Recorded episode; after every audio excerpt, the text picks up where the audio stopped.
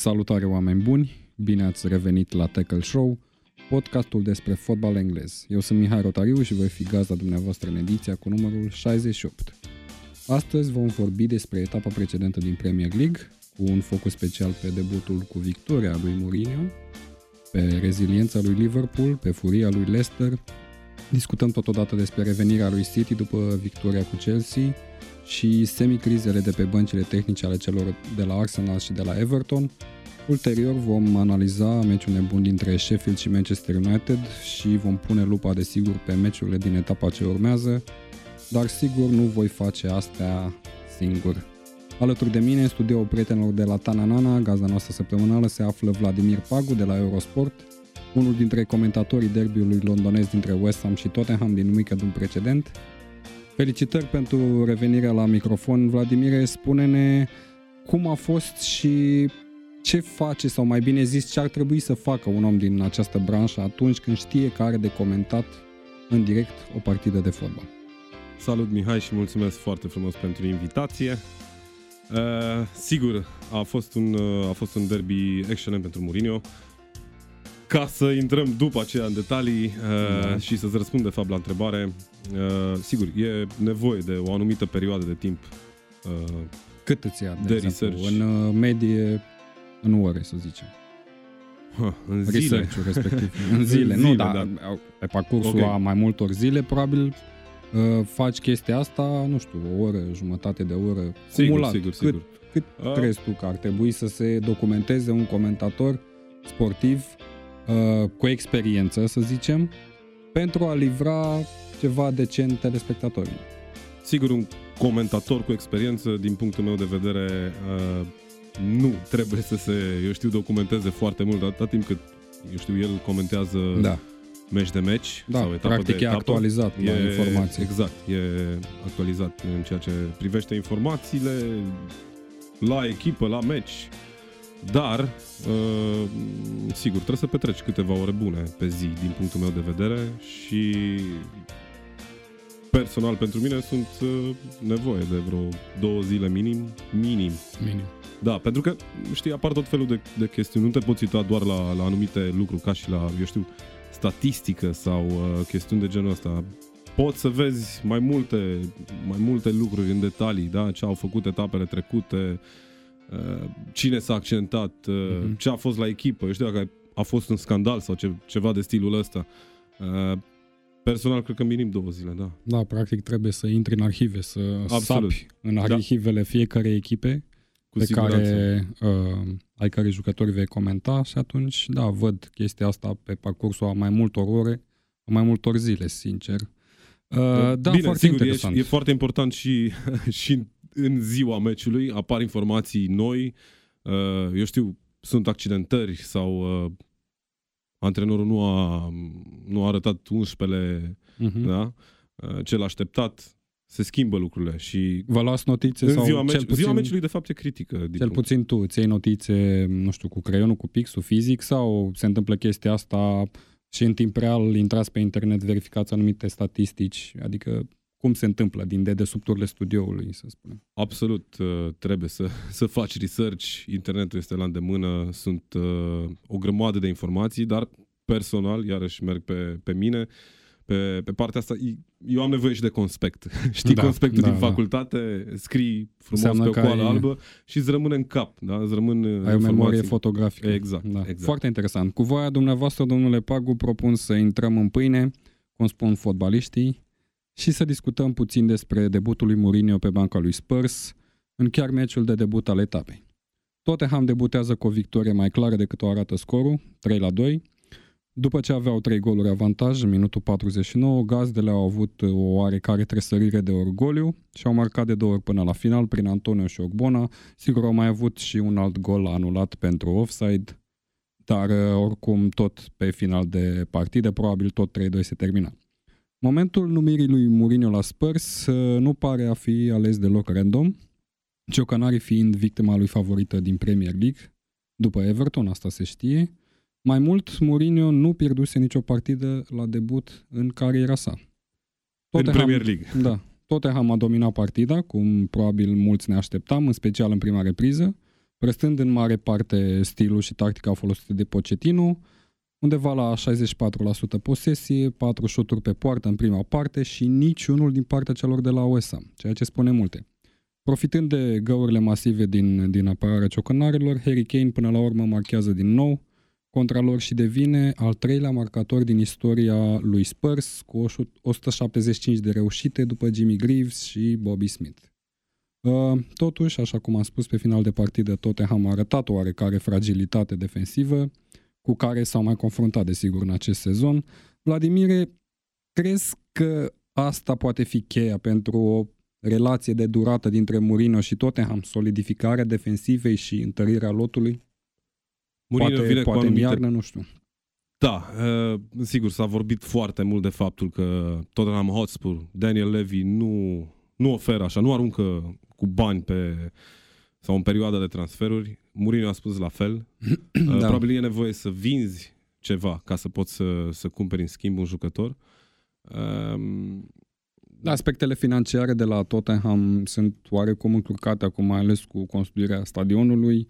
Exact. Um, o grămadă de jucători pe care ar fi putut să obțină bani foarte frumoși, Levi, uh, vor să plece liber de contract.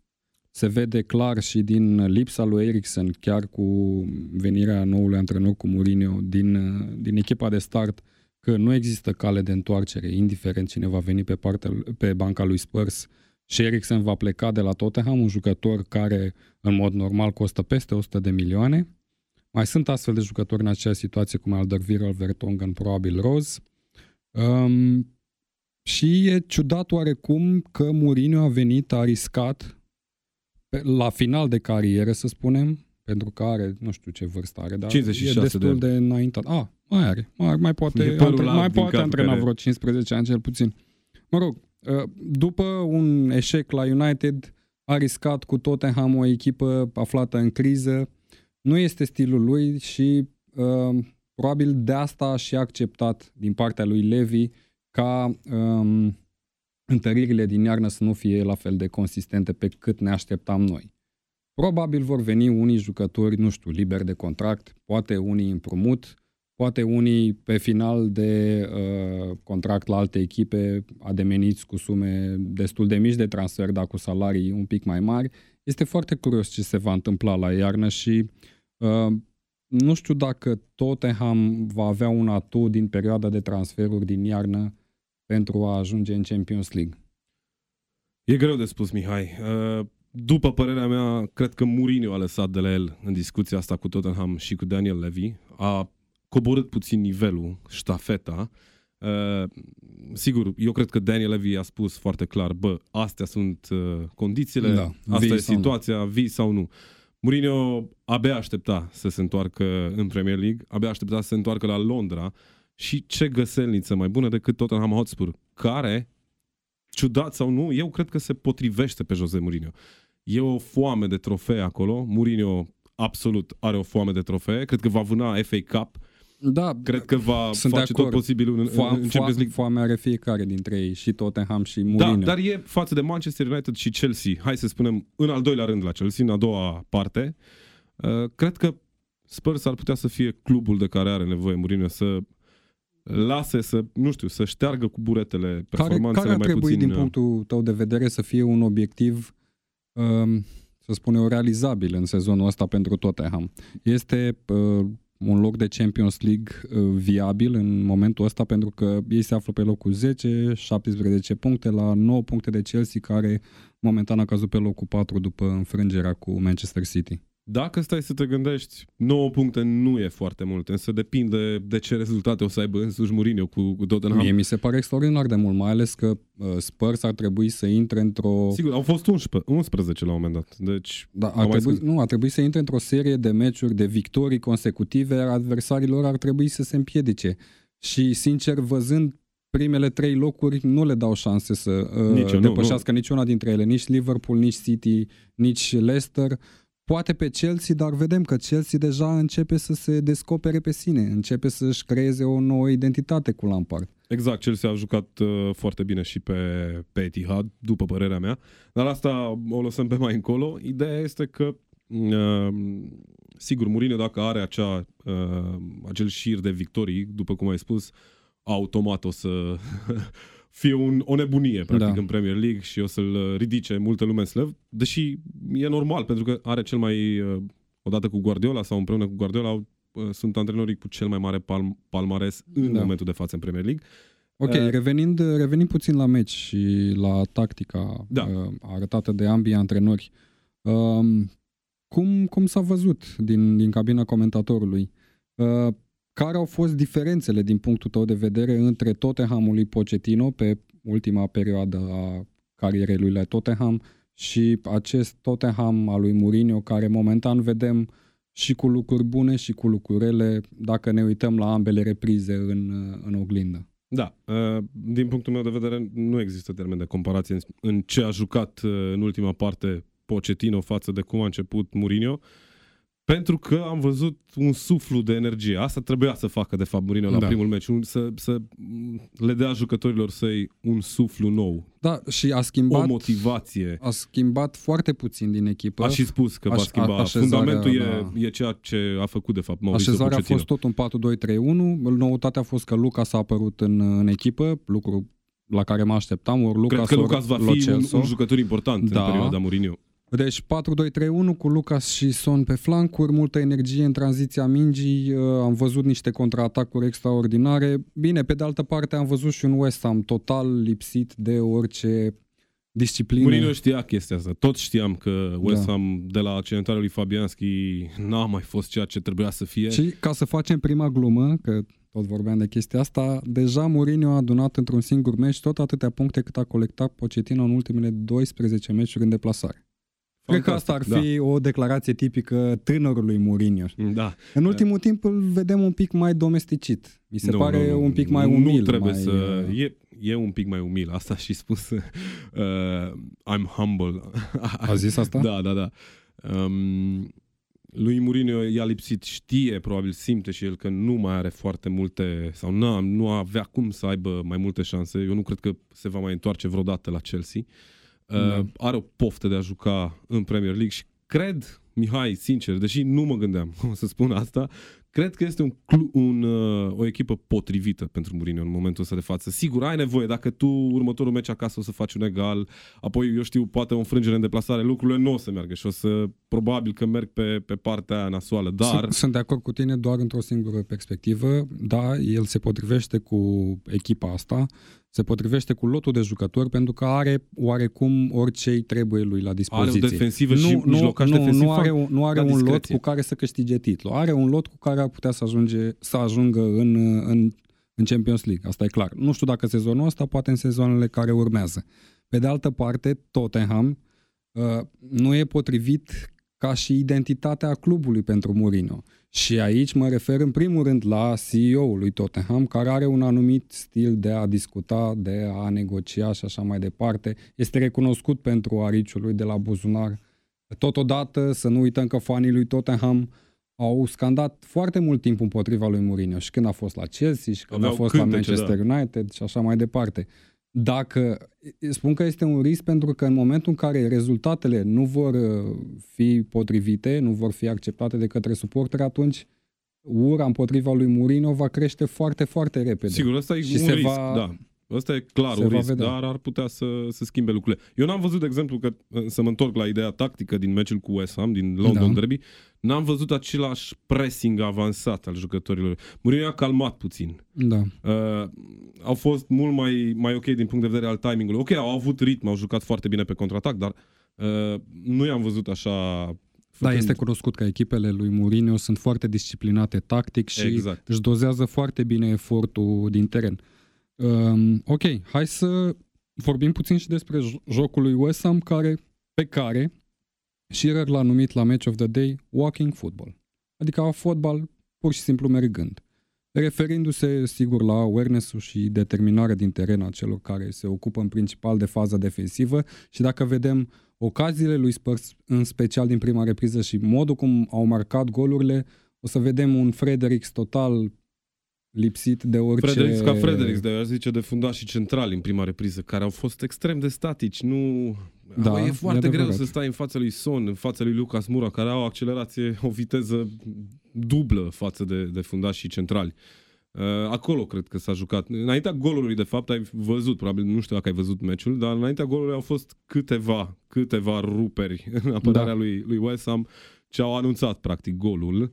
Și, uh, da, e Ok, o chiar să, walking football din punctul o, ăsta de o să revenim nițel mai târziu uh, și o să discutăm, o să analizăm și situația lui West Ham și cea a lui Pellegrini.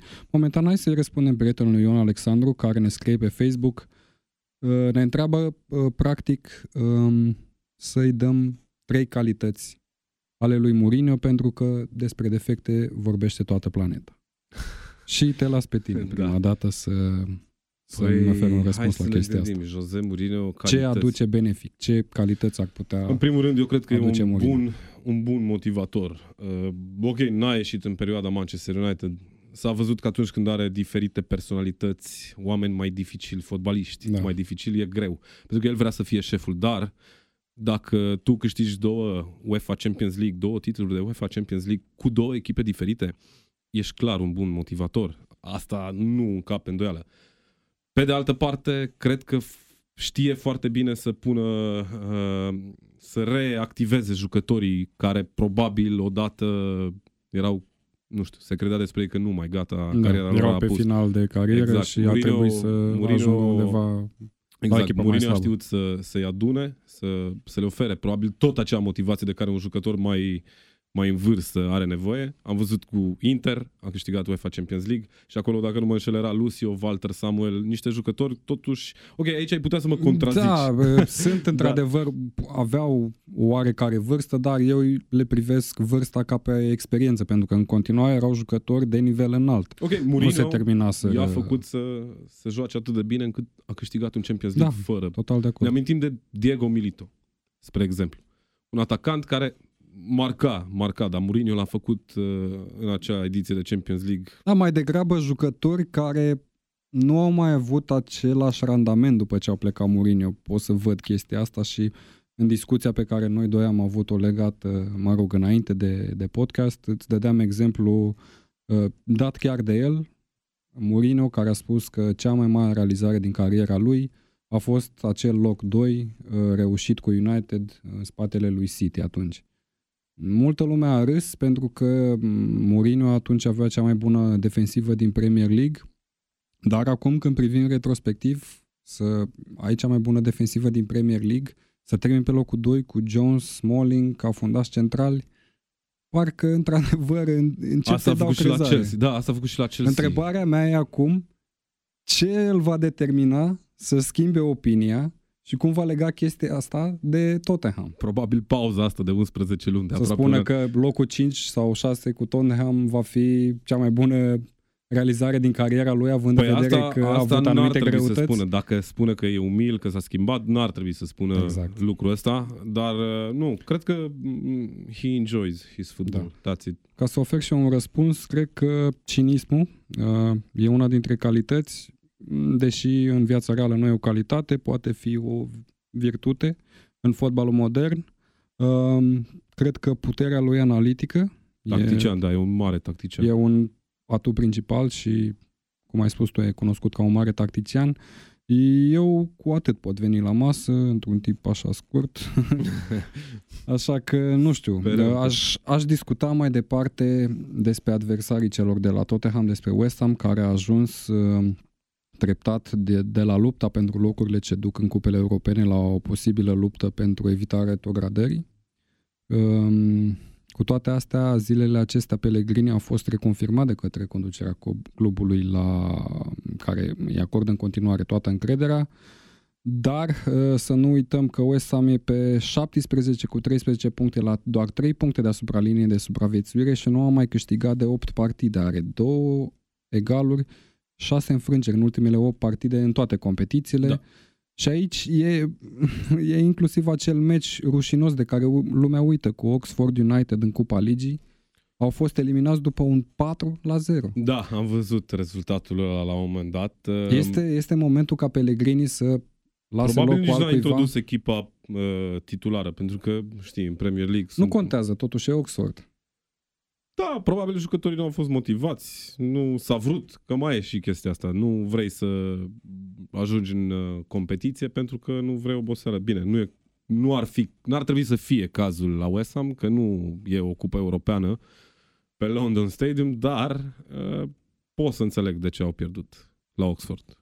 Ok. Nu pot să înțeleg, în schimb, de ce un, o echipă cu asemenea valori individuale uh, și cu un antrenor, până la urmă, valoros, merge atât de prost în momentul ăsta. Da, Bine, pot să înțeleg de la Lucas Fabianski, ok.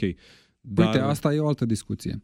Oarecum accidentarea lui Fabianski coincide păi da, într-un pentru că fel sau altul cu decăderea lui West Ham.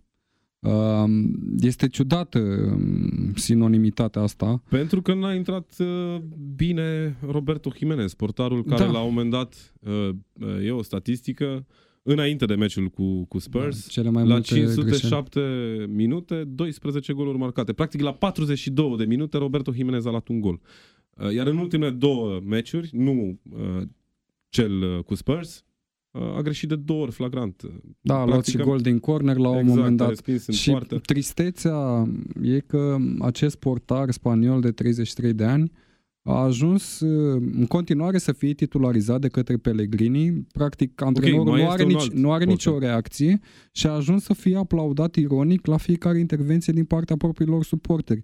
Scoate-l omule pentru că Mai este un alt portar. Roberto de, are de, și o problemă psihică cu chestia asta. Nu poți să gafezi în fiecare meci și să treci peste. Trebuie să ai un psihic de fier. Nu cred că asta se Sigur, întâmplă. așa este. Da. Încearcă Portarul de pe rezervă are portarul tot de rezervă 33 un de ani. meci, două, până își revine uh, din punct de vedere psihic Roberto și atunci bagă-l înapoi. Da, Sau ar nu fi o știu, vezi soluție, când ar fi o revine soluție asta. Fabianski. Dar unde să-l introduci în 11? Ai meci cu Chelsea în deplasare, ai meci cu Wolverhampton în deplasare, apoi ai meci cu Arsenal acasă. Dar nu doar asta a fost la, la West Ham, uh, lipsa unui portar, pentru că West Ham primește foarte multe șuturi pe poartă. Ok, Roberto gafează, primește goluri când nu te aștepți, dar dacă ne uităm, are și foarte multe intervenții. Adică Cred că este o ruptă e și o, ideea e și o dintre... problemă Da, în cadrul lotului și acum vreau să mă refer la plafonarea din cadrul lotului. Uite-te ce jucători, cu ce jucători au jucat, ce vârste au. Uh, ultimul meci cu, cu Tottenham. Doar doi jucători tineri, uh, Isa Diop și Declan Declan, Rice. Rice. În rest, jucători destul de bătrâni. Au și Haller, care da. a, a livrat la începutul sezonului, după care a dispărut și am, l-am văzut și cu Tottenham deloc determinat acolo în față. Robert Uh, Snodgrass, 32 de ani, la fel. Exact. Da, nu... Nu, tot mi se pare West că Ham e o, nu e o are plafonare inclusiv la tineri. nivelul vestiarului, iar chestia asta trage în jos inclusiv jucătorii tineri din lot. Și asta este păcat. Ok, și probabil e nevoie de o schimbare de, nu știu, de antrenor sau de, de, a, Da, de a cheltui o sumă importantă. Iarăși, probabil că dacă... totuși 40 de milioane, Felipe Anderson, Da. 40 de milioane, Sebastian Le. Uh, Sunt jucători foarte scumpi. Nu, este clar un lot cu pretenții de cupele europene. Din păcate, uite că a ajuns Da, să, asta- se, să se asta- lupte la retrogradare, cel puțin statistic, pentru că vedem că sunt acolo, la 3 puncte. Așa e. Ok, o altă echipă cu probleme de, rezolva, de rezolvat la, la nivelul băncii tehnice este Arsenal, care a produs un șoc bazei de suporteri, remizând din extremis chiar pe final de partidă cu Southampton, una dintre echipele aflate în cursa pentru evitarea retrogradării. S-a terminat 2-2 după ce Sfinții au condus de fiecare dată în meci și își puteau chiar majora diferența fost consistent. Cel puțin trei ocazii Exact. mari. Mari de tot. Așa cum am spus în, în edițiile precedente, pentru Southampton, uh, momentan, ei performează constant la un nivel acceptabil de Premier League, să zicem, uh, f- livrează doar doi jucători, Ings și Ward-Prowse. Și vedem faptul că Ings a ajuns deja să marcheze 50% din golurile echipei sale în acest Parcă sezon șase goluri sezonul ăsta deja. și este al doilea după Puchi. Uh, ca importanță în cadrul echipei, Da. da. în cadrul lotului, Puchi are undeva la 55% și Puchi, să ne amintim că n-a mai înscris de foarte mult timp. Bine, nici Norwich nu mai înscrisese de foarte mult timp.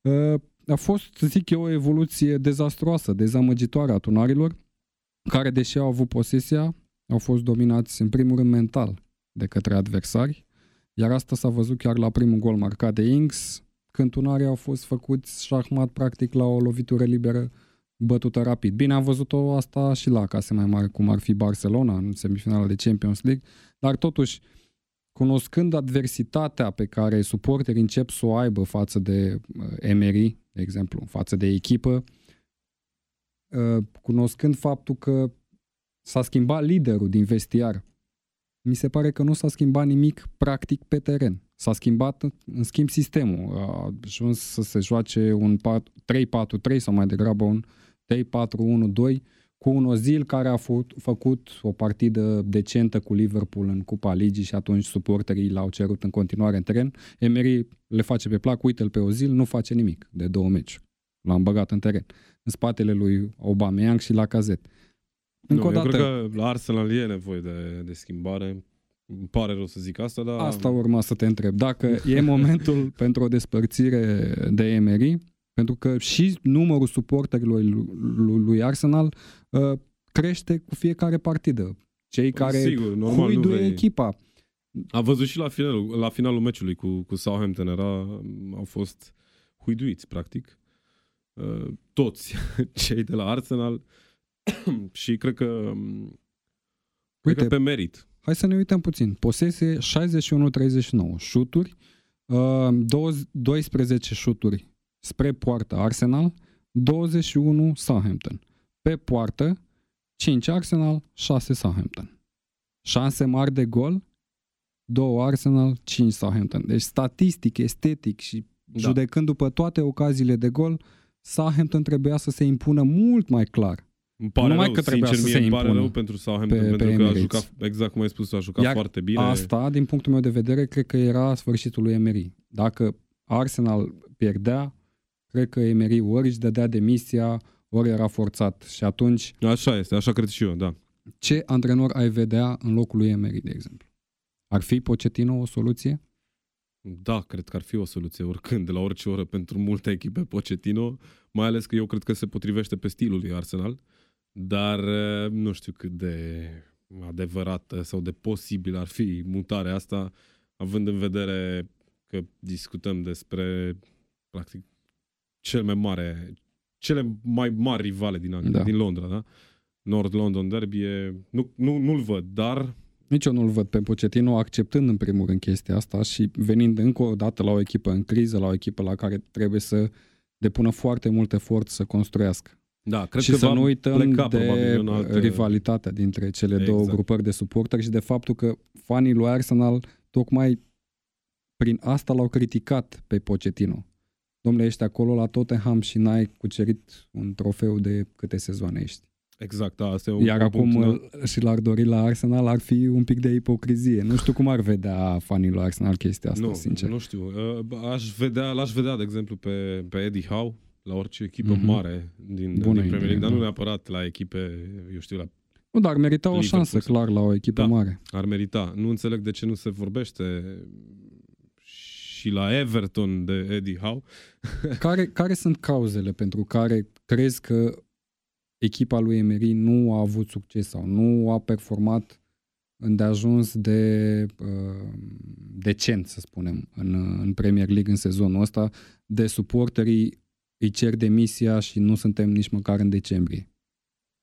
Jocul, clar, jocul prestat. Probabil jucătorii nici nu mai au încrederea pe care au avut-o la începutul erei. Crezi că este și o problemă în vestiar, având în vedere acel scandal cu Ceaca, faptul că Banderola da, a ajuns putea, la Obama? El pare, Emery pare așa, când te uiți pe margine, că nu are toate lucrurile sub control. Crezi că Obama este un lider? 100%. Pentru că de, de când, de, de capitan, când a luat, cred că e capitan. De când a luat banderola, mi se pare că nu mai este la fel de eficient în fața porții. Am văzut câteva ratări e, bine, a intervenit un fundaș. lui. Da, a intervenit un fundaș în meciul cu Southampton. Acolo nu poți să-i, să-i impui nimica. Până la urmă a venit mingea la cazet și a marcat. Nu, eu cred că e la fel de important.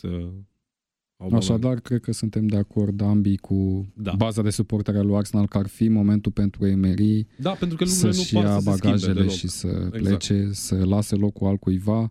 Poate, zic eu, unui antrenor mai tânăr, mai infoame și mă gândesc aici la Arteta, care s-ar potrivi perfect, un jucător care a jucat pentru Arsenal, e Și uitasem de, de perioada acceptat, e apreciat de către suporteri. Poate asta ar fi o soluție. Nu sunt de acord cu schimbarea antrenorului în timpul campionatului. Poate la următoarea pauză competițională, dar e posibil ca Arsenal să facă deja mutarea asta, pentru că următoarea pauză competițională e undeva prin martie. Sau va mai fi o mică pauză de o săptămână undeva prin ianuarie, dar nu cred că aștepte ei până atunci, pentru că există pericolul să cazi mult mai mult în clasament.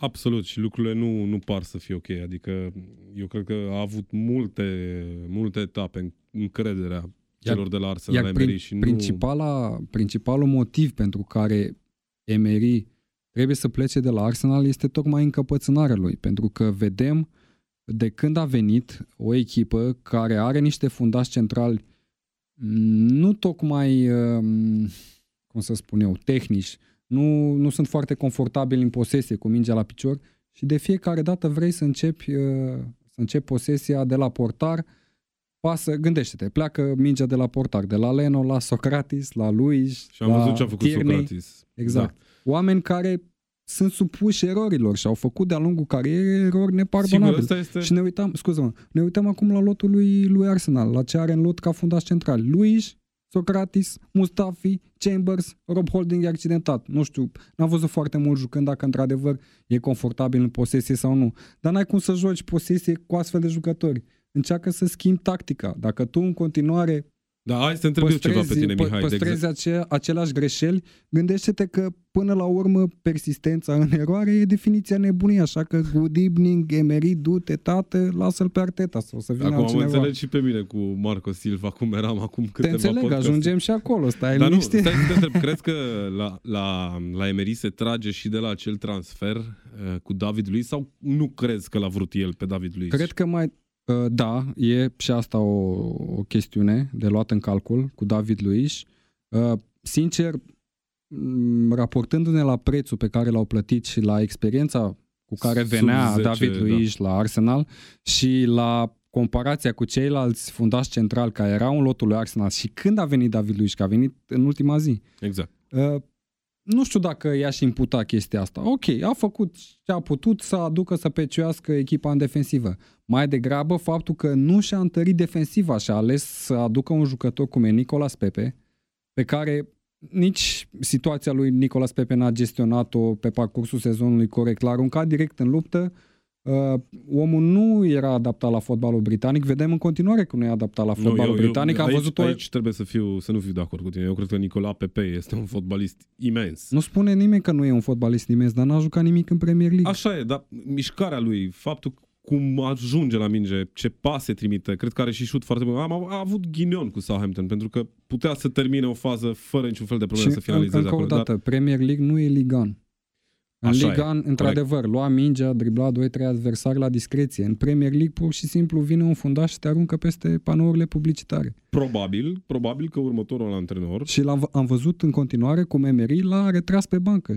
Acum l-a băgat iar și am văzut o altă ratare monumentală din partea lui Pepe. Deci da, probabil trebuie, să, să vină- gestionezi. Uite, uh, și aici mă gândesc exact la cazul lui Klopp cu Fabinho la Liverpool.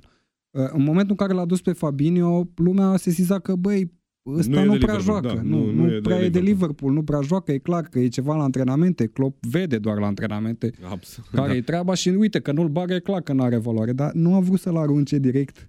Trebuia întâi să se obișnuiască cu sistemul, cu filozofia de joc. La fel trebuia să facă și Emery cu Pepe.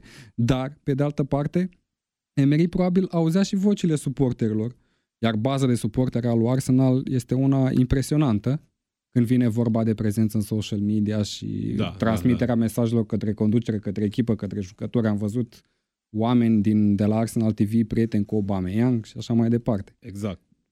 E, la presiunea lor, probabil l-au băgat și pe Pepe. Domnule, vrem să vedem dacă ăsta justifică faptul că ai plătit 72 de milioane e- pe el. Păi e- nu prea așa justificat, pentru că banii aia trebuia să vină în defensivă.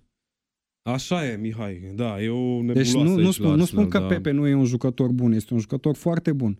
Dar are ghinionul că banii care s-au investit pe el trebuiau alocați în altă parte. Nu, nu cred că va fi un, un jucător care nu-și va regăsi forma. Sigur, probabil are nevoie de acea adaptare de care vorbeai și tu, Da. de referirea cu Fabinho, sau ca și în cazul lui Fabinho. Uh, Dar cred că nu va fi o problemă. E un jucător de atac, adică nu-l văd. Și Eden Hazard. Sigur. Mie mi se pare cam Acum- pe același ca la pod. Acum următorul antrenor care vine uh, sau chiar Emery, dacă adică mai mă refer, rămâne, scuze, mă trebuie, refer... să- trebuie să aibă răbdare cel puțin sezonul ăsta să-i lase de adaptare. Da, evident, asta e clar. Dar uh, vreau să zic că ultima chestie, să nu o uit, legată de, de Nicola Pepe, situația lui e similară cu ce a fost uh, sau cu ce este la, la Real Madrid cu Eden Hazard. Da. Total Vezi de pe acord. Eden Hazard să plece sau pe Nicola Total de Pepe acord nu. cu, cu să- mențiunea că Pepe n-a venit cu 10 kg în plus sau cât a venit Eden Hazard la pregătiri. hai, să, hai să rămânem la capitolul maziliri, cum ar titra presa sportivă de mainstream din România și ajungem la, tofic, la topicul, topicul, auzi, topicul preferat al lui Vladimir, Marco Silva. Uh, Everton pierde surprinzător pentru unii, dar pentru alții mai puțin. Acasă cu ultima clasată Norwich 0 la 2. Am spus-o la podcastul trecut. Dacă ar fi o echipă care se încurce acasă cu Norwich, Everton e aia. La fel ca West Ham, de la pretendente la locurile care duc în cupele europene, au ajuns doar cu un loc deasupra ciocănarilor, nu pe 16, nu pe 17, pe 16, cu 14 puncte la doar 4 puncte peste linia periculoasă. Așadar, acum câteva podcasturi ne certam pe aici cine se califică, domnule, în cupele europene, Leicester, West Ham sau Everton.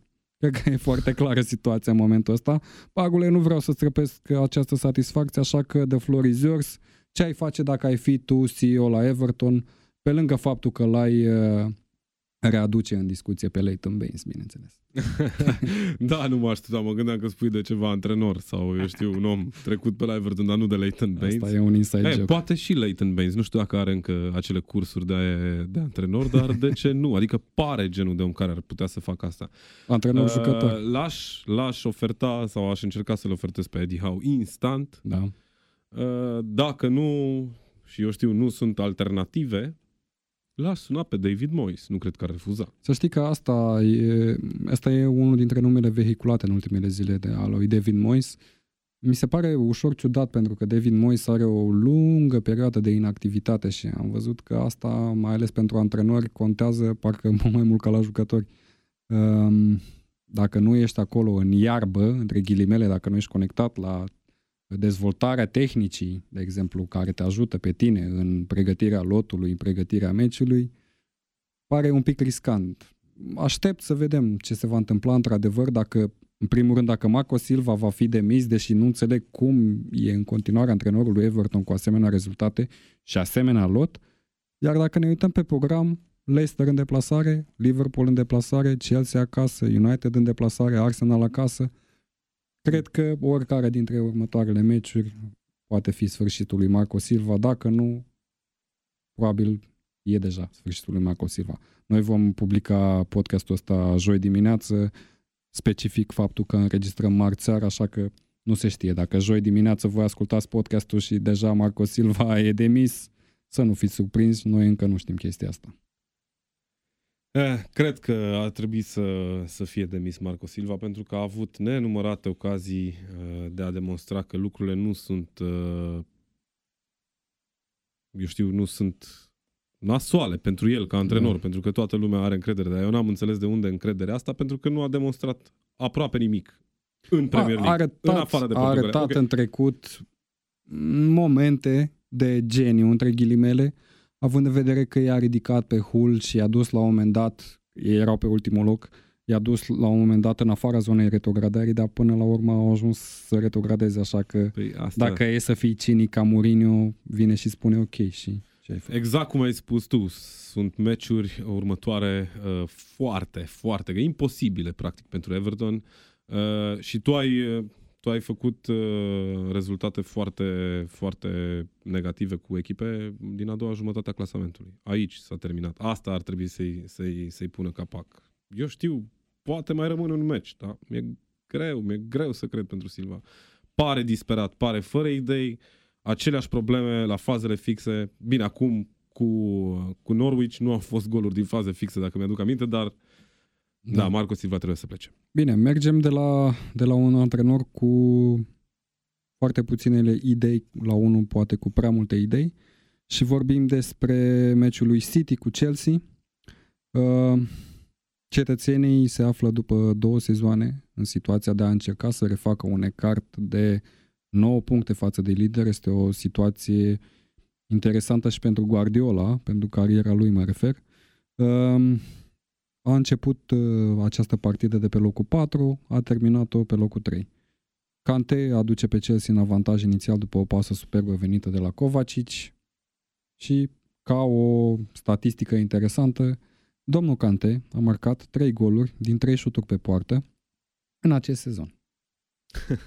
Un jucător care în trecut era total, uh, total străin de gol, folosit ca mijlocaș central, acum văd, vedem al doilea antrenor care îl folosește pe Kante în linia de mijloc, dar nu ca fundaș central, uh, mijlocaș central la închidere. Deci, practic, încă un antrenor care vede calitățile nu doar defensive, ci și agilitatea lui, uh, nu știu, inteligența lui de a distribui pase în teren și așa mai departe. Din păcate, pentru londonezi uh, au controlat partida doar 30 de minute. Treptat, Morișca de pase perfectată de Guardiola a început să se pună în mișcare, iar cetățenii au devenit din ce în ce mai periculoși. Lipsa de experiență a lui Chelsea s-a văzut, uh, în special în linia defensivă, unde pe rând Chepa, Zuma, Tomori, iar apoi Emerson au făcut greșeli de distribuire a mingii, de poziționare, niște erori cu care de obicei nu ai cum să scapi în fața lui City și nu au făcut-o. De Bruyne și Marez au readus gazdele în avantaj chiar până la finalul primei reprize. Um, iar repriza a doua mi se pare că a fost o demonstrație de forță și de control din partea cetățenilor. Chelsea nu a reușit efectiv să replice evoluția din startul, partidul, ă, startul partidei.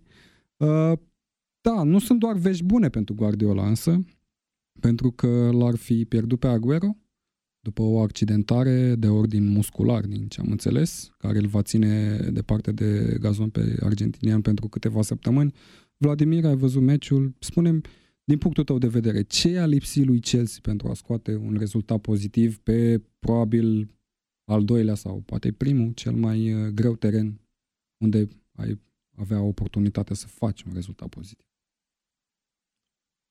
Pe Etihad un rezultat pozitiv, eu nu am plecat cu ideea asta că Chelsea o să facă ceva. Nu știu dacă cineva a plecat, mai ales cunoscând, dacă știi tu, că am zis și la podcast, uh, faptul că echipele lui Guardiola, după ce sunt înfrânte, vin cu o determinare ieșită din comun, iar adversarii sunt efectiv puși la pământ. Nu s-a, nu s-a întâmplat asta cu Chelsea, Poate s-a întâmplat de, la modul statistic, având în vedere că oricum au marcat golul de 3-1, care iar a fost an, anulat pe baza unui muc în fața unei fese a lui uh, Zuma.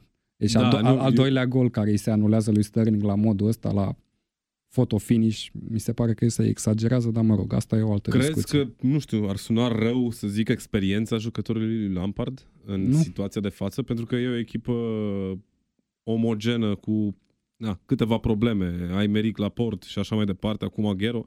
Dar pentru Chelsea, eu cred că s-au mișcat destul de cu mult tupeu, aș spune, da. în prima jumătate de oră. Și... Uh, au... Și... Te, Te rog. ok. Uh, să nu uităm, fapt, de fapt să nu uităm. Uh, încă o chestiune inedită legată de meciul ăsta a fost faptul că pentru prima dată, cred, echipa lui Guardiola a avut o posesie mult mai slabă ca adversarul chiar acasă, pe, pe Etihad. 46% uh, doar a avut posesia, așa că Chelsea, deși a avut posesia chiar pe terenul adversarului, uh, cum ai spus tu, nu a avut experiența necesară să știe cum să utilizeze acea posesie, iar greșelile evidente din defensivă până la urmă Sigur, Tomori e, i-a învins. e un jucător tânăr, dar de persper, uh, perspectivă cred că mai au nevoie acești jucători. Eu cred că Lampard a făcut ceva minunat oricum până acum și nu aveai cum să te gândești că o să câștige. Da. Eu știu, o să dea două goluri Tammy Abraham și unul William sau chestiuni de genul ăsta pe, pe Etihad. E greu. Cred că nimeni greu. nu s-a aștepta în primul rând să macheze Cante, mai ales din da, poziția respectivă. Da, și da. pasa lui Kovacic excepțională. Da, Kovacic chiar e un mijlocaș uh, ce trebuie la, la Chelsea, dar eu cred că experiența jucătorilor din spate. Ok, nu toți, pentru că e Aspilicueta, e... Ok, încă... City vedem că este oarecum măcinată de accidentări. Nu putem să spunem că jucători foarte importanți în lot, pentru că nu poți să arăți cu degetul către jucători care sunt vital pentru primul 11 al lui Guardiola din moment ce există o uh, reformularea echipei a primului 11 în fiecare etapă. Dar, în condițiile în care, uite, acum s-a accidentat Aguero, uh, Marez iar a livrat uh, cu Chelsea, da? Este, cred, al 10-lea meci în care este implicat în gol, a dat gol sau pasă de gol în cele 11 meciuri pentru care, în care a evoluat pentru, pentru City, în toate competițiile. Crezi că prezența algerianului ar trebui uh, mult mai uh, folosită de către Guardiola în, uh, pe viitor, mai ales în condițiile în care Aguero lipsește. Ok, e Jesus acolo, dar nu a fost extraordinar Jesus până acum, nici pentru național, nici pentru, nici pentru echipa de club. Poate să-l folosească pe Sterling ca atacant sau un număr nou fals. Mares să intre pe stânga undeva și uh, Bernardo Silva pe dreapta sau invers, nu știu. Da, absolut. Eu cred că fiecare jucător din lozul lui Guardiola este apt să intre oricând, oriunde, în ce... Bine, mai puțin în defensivă pentru atacanți, dar da, de ce să nu? Clar, adică se poate face lucrul ăsta fără probleme la City, știm asta, Sterling nu văd de ce n-ar putea. Ok, poate nu chiar atacant. Dacă se duce și Gabi Jesus, de exemplu, Da. e nasol, dar uh, jucătorii din față, de la mijloc în față pentru Guardiola, sunt 100% oricând. Adică nu cred că eu... Crezi că City ar trebui să arunce cu bani în viitoarea fereastră de transferuri? Să aducă niște oameni uh, Păi nu ar știu, trebui- deja stabiliți la echipele lor, cu experiență, care Nu uh, cred că ar îți pot putea garanta... să ducă și un fundaș și un atacant de, pe foarte Nu mulți cred bani. că va Probabil unul trebui dintre- atacant, pentru că Aguero va lipsi câteva săptămâni. Atunci un dar fundaș, da, s-ar putea să. E- Eu am impresia că Pep Guardiola a declarat la un moment dat că nu avem uh, nevoie de, de jucători, dar sigur, la port lipsește.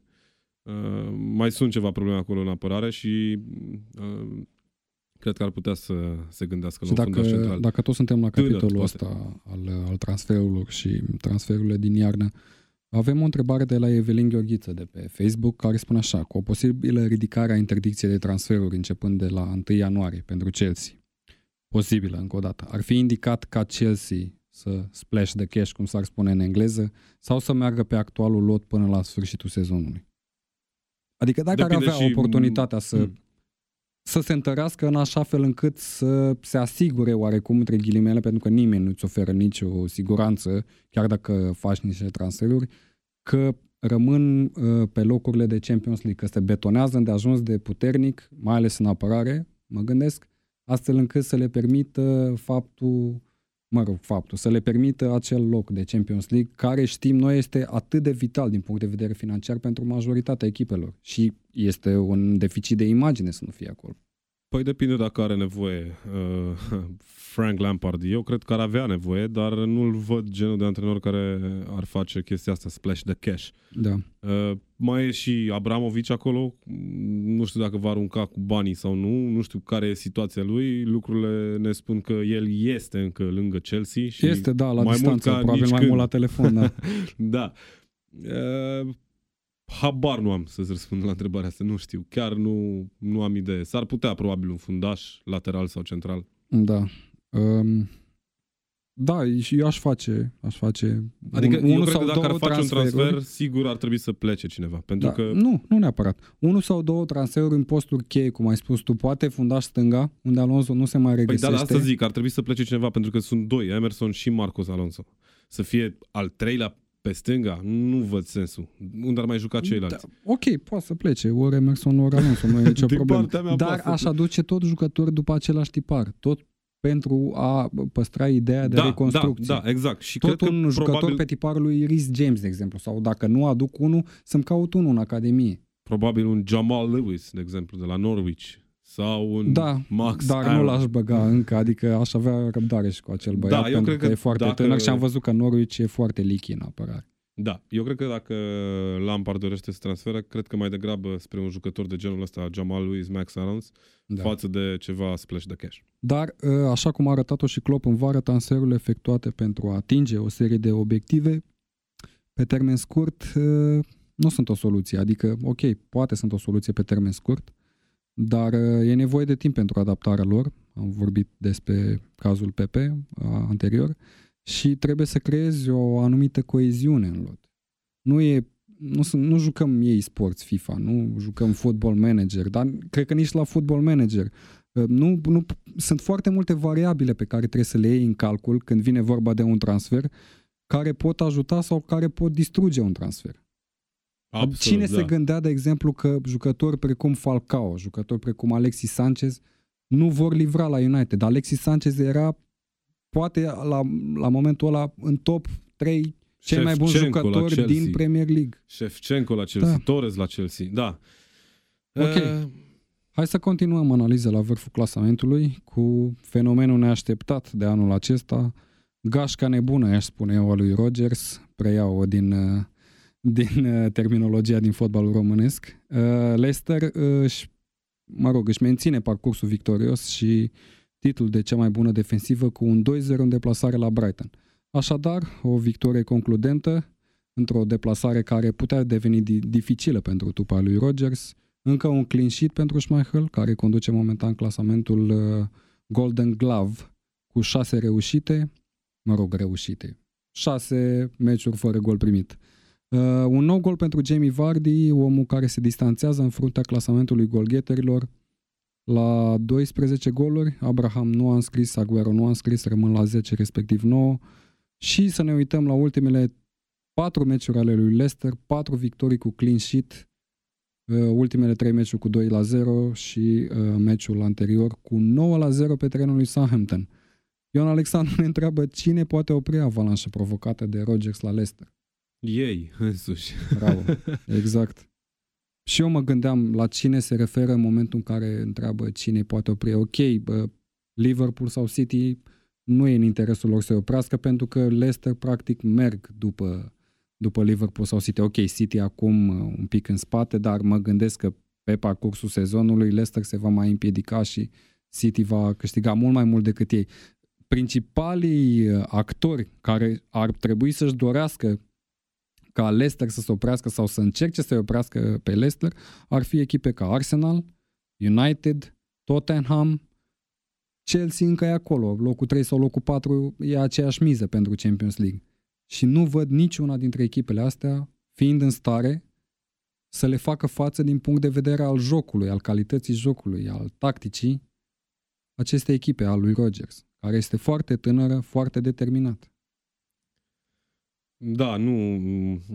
Eu cred că există acea, mo- acel feeling din 2016 printre Da, jucătorii da, lui, lui 2000. Leicester. 15, dou- da, 2015, cred. Da, nu mai țin minte exact. Cred că 2016-2017, dacă nu mă știu.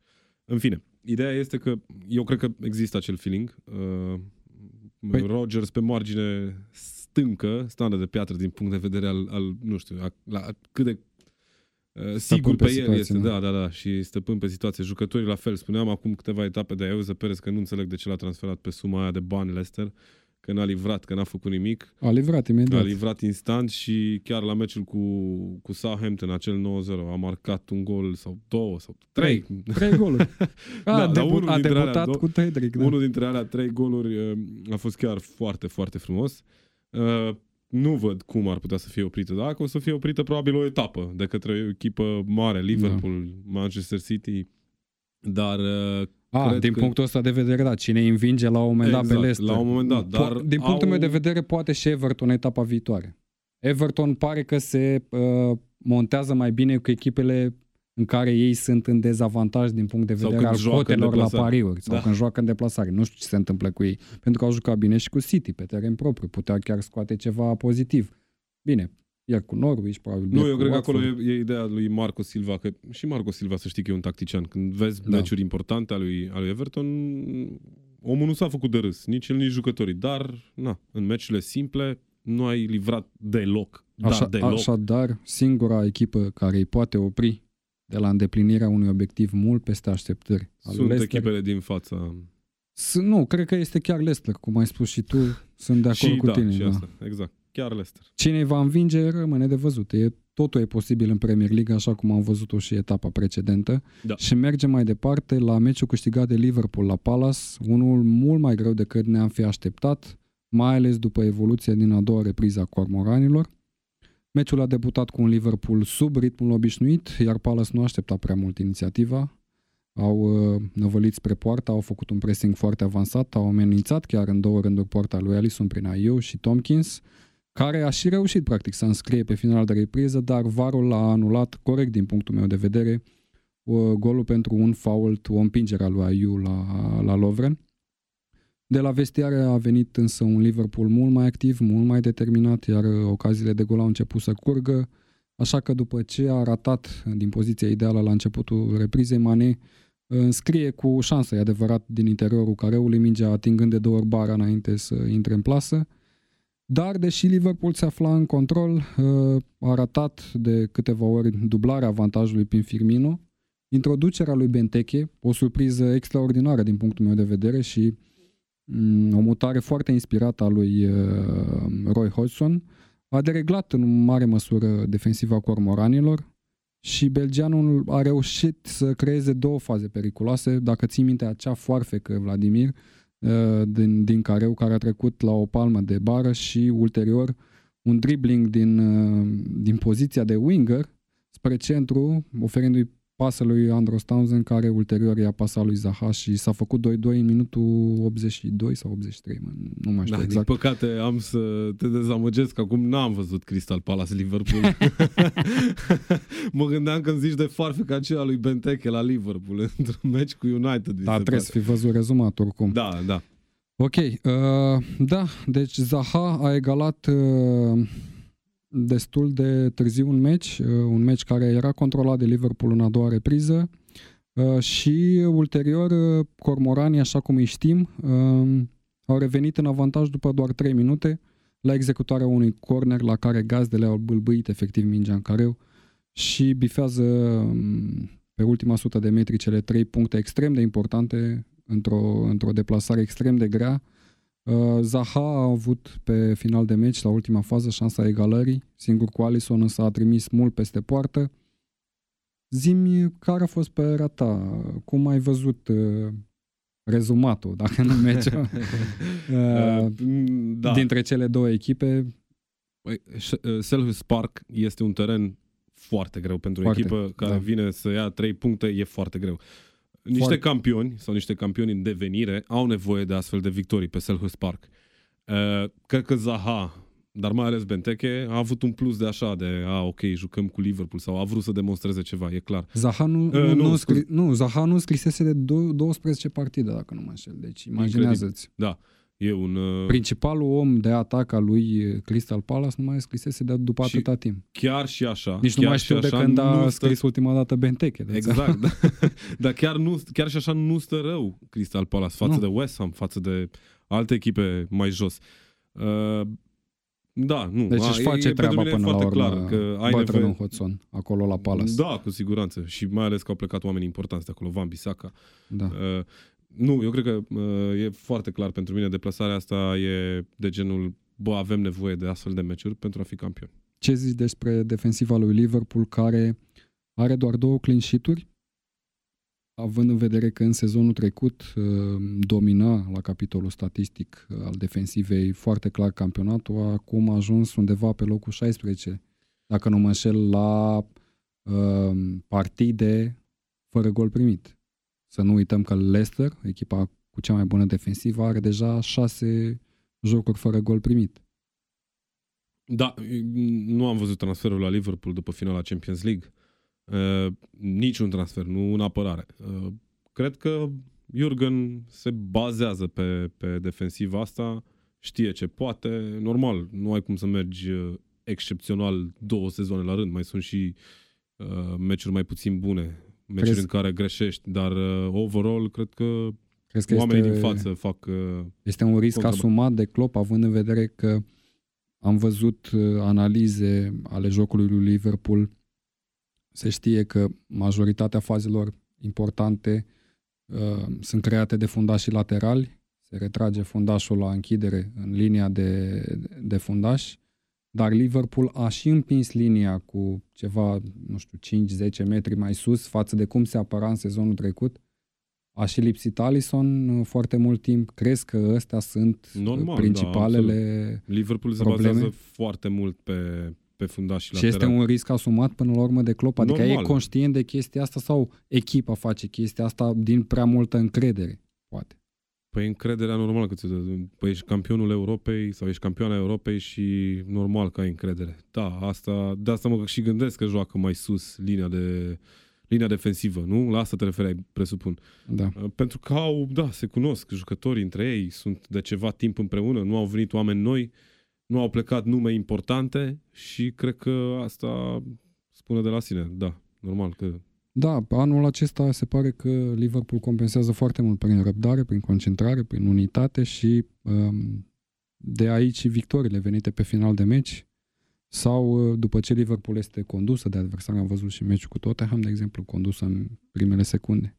Echipa asta nu renunță sub nicio instanță, iar meciul cu Barcelona din Champions League cred că a fost catalistul unei astfel de evoluții, unei asemenea mentalități sigur, da. să revii de la 3-0, să dai 4-0 lui Barcelona, e, Bună observație nu, prea, asta, da. nu, nu prea e întâlnită în istorie. Da, bun. Și- Și... Eu am impresia că la, la golul 4 a fost și așa un pic de, de noroc acolo, Da, dar clar. na, trebuie să ai... Noroc și, Și noroc. uh, neatenția adversarului, exploatarea neatenției adversarului. Trebuie să fii concentrat 100% din meci și asta face Liverpool, așadar Mentality Giants, expresia perfectată pentru evoluția din 2019, cred că este perfectă. La fel cum am apreciat de-a lungul timpului United, pe United, condus de Ferguson, știind acel Fergie time, Da. Când se termina meciul, nu erau câștigători sau poate erau chiar în dezavantaj. Am văzut și în finala Champions League împotriva lui Bayern München. Reușeau să întoarcă partidele foarte... A, la Foarte Liverpool sigur. cred că e mai mult decât uh, ideea de, de jucător. Cred că e o, o, un principii, niște, pri- o serie de principii a lui Klopp. Cred că și la, la mesele efective ale jucătorilor e ceva diferit acolo, pentru că citeam la un moment dat un pasaj și cred că James Milner spunea că uh, după ce la Liverpool a ajuns uh, nu știu ce nutriționist, nu mai rețin Da. numele, lucrurile s-au schimbat total uh, față de ce credea el despre, despre mâncare efectiv. Da, deci lucruri ca- de genul ăsta, detalii din cadrul clubului uh, te fac mai puternic, mai, eu știu, Da, Liverpool, iată, este neînvinsă nu e de, doar de jucători, e de o întreagă filozofie. o întreagă filozofie fotbalistică, clar.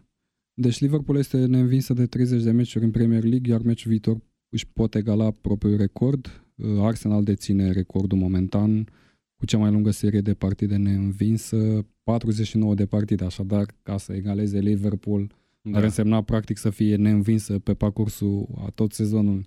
Al, da, da, până e- la finalul e greu, sezonului. E greu, e da. foarte greu, da. Uh, hai să mergem la cel mai spectaculos meci al, uh, al etapei. Sheffield United cu Manchester. A fost o partidă cu de toate. În primul rând, una cu Phil Jones uh, titular, cu un Phil Jones Am dereglat fost- de o mișcare așa de baceata N-ai fost executată sigur pe de tine, Muse. deloc Când ai zis de Phil Jones, da. Da. Uh, deci Muse, cum am spus, l-a dat Golul foarte etapei? simplu de pe traiectorie pe, pe Phil Jones la primul gol. Uh, După care o greșeală de plasament, uh, zic eu, a lui, uh, a lui De Gea la golul lui Muse de 2-0. A urmat 20 de minute de control total al celor de la Sheffield, după care 7 minute de blitzkrieg total din partea lui United și somn uh, de veci din partea lui Sheffield.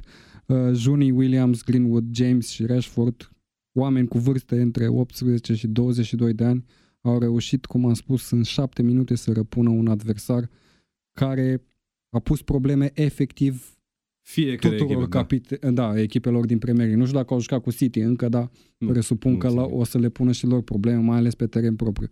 Din păcate, pentru echipa lui Ole, așa cum spuneam, autosuficiența s-a instalat la loc. Imediat după preluarea conducerii, iar McBurney a egalat, zic eu, meritat Da, în ultimele absolut. minute. Așa că, Vladimir, spunem, două puncte pierdute de Sheffield sau un punct câștigat de United?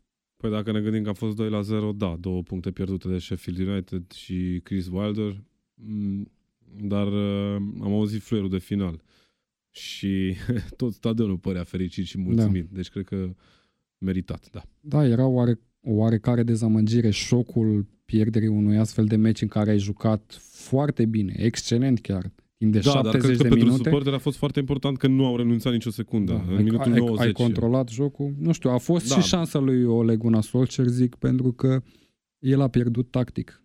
Da. Cele 70 de minute a pierdut tactic, a greșit. Uh, Din punctul meu de vedere, echipa pe care a trimis-o în teren cu Fred Pereira acolo la mijloc, pierdut între uh, încrengătura de, de, de eu, mijlocaș. Eu, sincer, nu mai înțeleg de mult cum joacă și ce joacă Manchester United, adică de când a venit această serie mai puțin bună pentru Ole Gunnar Solskjaer, dar da, sunt două puncte pierdute, dar până la urmă nu trebuia să piardă, adică a fost meritat egalul ăsta pentru Sheffield. Pe da, final. Și, și eu zic că a fost meritat. Um, da, era trist să piardă cu United, nu ar fi meritat United victorie chiar dacă, pentru că practic au jucat șapte minute, ok, șapte minute de fotbal Da, direct, intens. extraordinar, dar uh, parcă au dormit un pic și Sheffield. Cu centrările alea din stânga în dreapta, șuturi extraordinare, Brandon Williams, 19 ani, Da. să, să dai un așa gol extraordinar. Chiar, chiar și au Greenwood, fost două goluri, cred că au fost Greenwood, două golurile 18 ani. Exact, cred că au fost golurile etapei. Lee Muse și de partea cealaltă Da. Brandon Williams. Să vorbim și despre celelalte rezultate rămase din etapa asta. Bournemouth cu Wolves uh, 1 la 2, uh, victoria așadar al celor de la Wolverhampton care urcă ușor în clasament spre locurile care duc în cupele europene. Watford cu Burnley, uh, o surpriză sau nu, cine știe. Burnley al doilea meci în care câștigă cu 3 la 0, de data asta pe uh, Șase teren goluri străin. marcate, niciunul primit. Și Da. uh, la, la Wolverhampton m-aș întoarce, scuze. Uh, cred că Wolverhampton și Nuno Espiritu fa- uh, Santo face ce știe el mai bine să facă. Da. Uh, se apropie și cred că va termina pe un 7, sincer. La cum Deși l-am, funcționează... l-am criticat la începutul Al- sezonului și am spus că m, participarea în Europa League s-ar putea să-i, cau- să-i E, au, avut dăuneze nevoie, au avut nevoie de... până s-a obișnuit, Exact. până a știut cum să gestioneze Raul Jimenez lotul. e absolut fantastic în fața porții Da. de vreo 5 meciuri la rând. Și ultimul meci care s-a disputat luni, Aston Villa Newcastle 2 la 0, un meci câștigat clar de, de către gazde. Uh, hai să vorbim puțin uh, despre etapa viitoare, trecem rapid printre meciuri și, nu știu, spunem și noi uh, predicțiile noastre personale, da?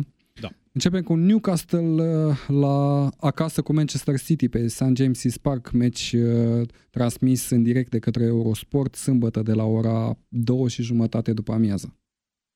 Uh, eu cred că ar trebui să fie 3 puncte fără probleme pentru Manchester City, dar mi-ar plăcea să joace fotbal uh, Newcastle. Da, Joacă și mie acasă. mi-ar plăcea, dați seama, ca fan Liverpool care se află, să fim serioși, în uh, competiție directă cu City pentru câștigarea unui titlu, uh, mi-ar plăcea să refacă surpriza din sezonul trecut, dar în niciun caz nu o să o facă jucând cum a jucat uh, defensiva lui Newcastle cu Aston Villa. Sper la uh, mai multă Da, a fost un meci atenție greu, acolo. dar a jucat uh, în centrul excelent. defensiv. Știu că au avut și niște probleme de lot uh, acolo în, în centrul defensiv în Newcastle, să sperăm că își revin și că avem un meci frumos. Mă aștept la un meci cu multe goluri, poate chiar și din partea lui Newcastle, dar da, îi văd favoriți clar pe City în acest meci. Fără, fără dubii. Mergem la Burnley cu Crystal Palace, tot sâmbătă de la ora 17 pe Turf Moor. Mm, în mod normal ar fi frumos să vină o a treia victorie consecutivă pentru Burnley uh, și cred că au posibilitatea Da. asta, dar să vedem cât de cât de cu picioarele pe pământ vor fi. Da, vedem. Pentru că în mod normal ar trebui să câștige. Am văzut un Burnley cu evoluții oscilante în sezonul ăsta, sunt momentan pe un trend ascendent, cum ai spus tu, două meciuri câștigate cu clean sheet extraordinar, mai ales pentru o echipă ca Burnley. Uh, Crystal Palace, în schimb, este un adversar destul de dificil și aș merge mai degrabă pe un egal aici, pe poate autosuficiența unei echipe de mijlocul clasamentului, cum e momentan Burnley. Da, se poate, de ce nu? Uh, așa că, nu știu, aș nu, vrea nu, nu pentru aș miza pe frumusețe. foarte multe goluri, mai degrabă pe un egal. Uh, Mergem la un alt derby londonez, la Chelsea cu West Ham, tot de la ora 17, uh, pe Stamford Bridge de data asta. Da, e, e foarte, cred că va fi foarte, foarte greu pentru West Ham United. Da. Sunt Mm, curios nu dacă știu. vor continua cu Roberto în poartă. Sau cu David Martin, dacă nu mă înșel, Da. dar are tot 33 de ani, e un Nu portar. contează, e altceva, nu, nu e Roberto, E adică altcineva. când greșește atâtea partide la rând, a trebuit să încerci altceva. Clar, eu uh, sunt unul dintre jucătorii de Fantasy Premier League care și-a investit încrederea în Roberto, așa că na, eu sper în continuare să fie titular. Nu o să fiu unde ajuns de nebun să-l țin titular acolo, dar uh, să nu-i scadă prețul, asta mă gândesc. Cred că Chelsea se va impune, mai ales având în vedere jocul total uh, haotic al lui West Ham de până acum. Da, din păcate ar trebui să se întâmple ceva acolo. Dar e foarte greu să urmează două deplasări pe Da. Bridge și, și la, pe Moliniu cu Wolverhampton. E foarte greu. tot de la 17, Liverpool cu Brighton în direct pe Eurosport.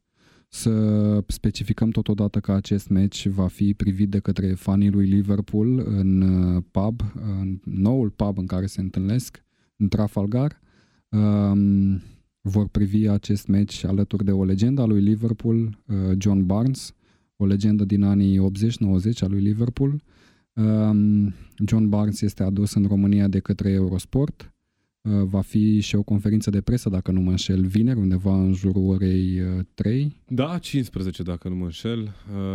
Uh, Așa că fanii ai Premier League, nu neapărat fanii ai lui Liverpool, sunteți invitați să faceți cunoștință cu o legenda Premier League, un om care este o voce uh, foarte uh, bine văzută împotriva rasismului, în primul rând, și un om extraordinar, un fost rapper. Așa că Laș, vă așteptăm da. vineri și sâmbătă să ne întâlnim cu, cu John Barnes, să facem poze, să îi punem întrebări, uh, poate auzim și povești din interiorul El fiind un atac midfielder pe da. banda stângă, eu l-aș întreba, nu știu, eu l-aș întreba pe cine are lege dintre Sadio Mane și Mohamed Salah, da. Ah, da.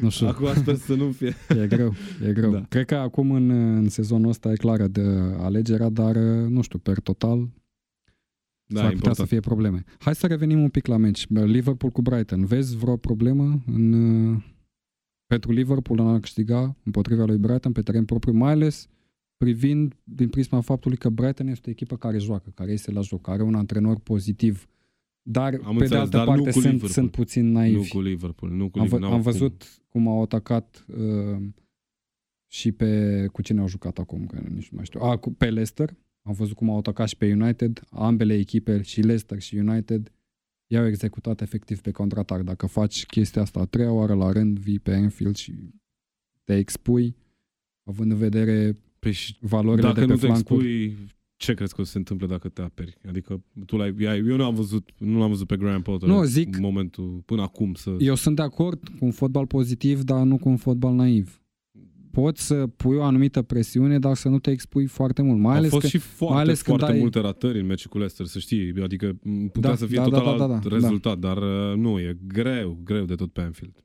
Da, nici eu nu văd e foarte mari probleme. În teorie, încă o dată, mai ales ca fan Liverpool, eu mă tem la orice meci, indiferent de adversar, nu, acum, pentru că este crede Premier League. spun eu, nu ai de ce să, să te sper să, sper să nu fie așa și sper să se, nu știu, să replicăm rezultatele din sezonele trecute cu Brighton. Dacă da, ne aducem că... aminte, au fost niște scoruri fluviu. Tot de la 15, de la 17, scuze, pe Tottenham Stadium, uh, Spurs întâlnește pe Bournemouth, un meci care vine exact Primul cum meci trebuie pentru Mourinho, Mourinho. Pe, da, pe... pe noul stadion al lui, al lui Tottenham Hotspur. Mm, cred că e la îndemână pentru Mourinho. Da, o Dar echipă care, fi... încă o dată, joacă fotbal, la fel ca Brighton, încearcă să pună foarte multă presiune, încearcă să compenseze greșelile din defensivă sau faptul că are o defensivă mai puțin valoroasă, cu un atac electrizant, cu Wilson, A, ambii Wilson, Așa este, King, s-au pierdut Fraser. pe St. James's Park. Uh, au Da. pierdut în deplasare un meci pe care probabil nu trebuia să-l piardă. Da, ăsta e un meci chiar de urmărit, cred că va fi un meci cu multe goluri din ambele, din ambele părți. Este un meci care trebuie să fie la discreția lui uh, echipei lui Mourinho. Uh, am văzut o echipă care capătă ușor, ușor încredere. Am văzut și niște mutări acolo în lot, cum am văzut Dyer, uh, Mijlocaș, Lucas Moura, da. apăruți acolo. Să vedem în continuare cum va gestiona Mourinho situația. Clar, toți ochii vor fi pe, pe acest meci. Absolut. Nu și cei din România care vor fi pe Liverpool cu Brighton. da. Uh, ok. Uh, de la șapte și jumătate sâmbătă pe St. Mary Stadium, în direct pe, pe Eurosport, Southampton cu Watford. Duelul din subsolul clasamentului. Ar fi cazul să mai câștige și Southampton. Ar fi cazul să mai câștige și Watford, pentru că au Da. pierdut un meci acasă 3 la 0, nu? cu Burnley, da. Uh, Da, e un meci, uh, Deschis oricărui rezultat. sigur, sigur, fără probleme.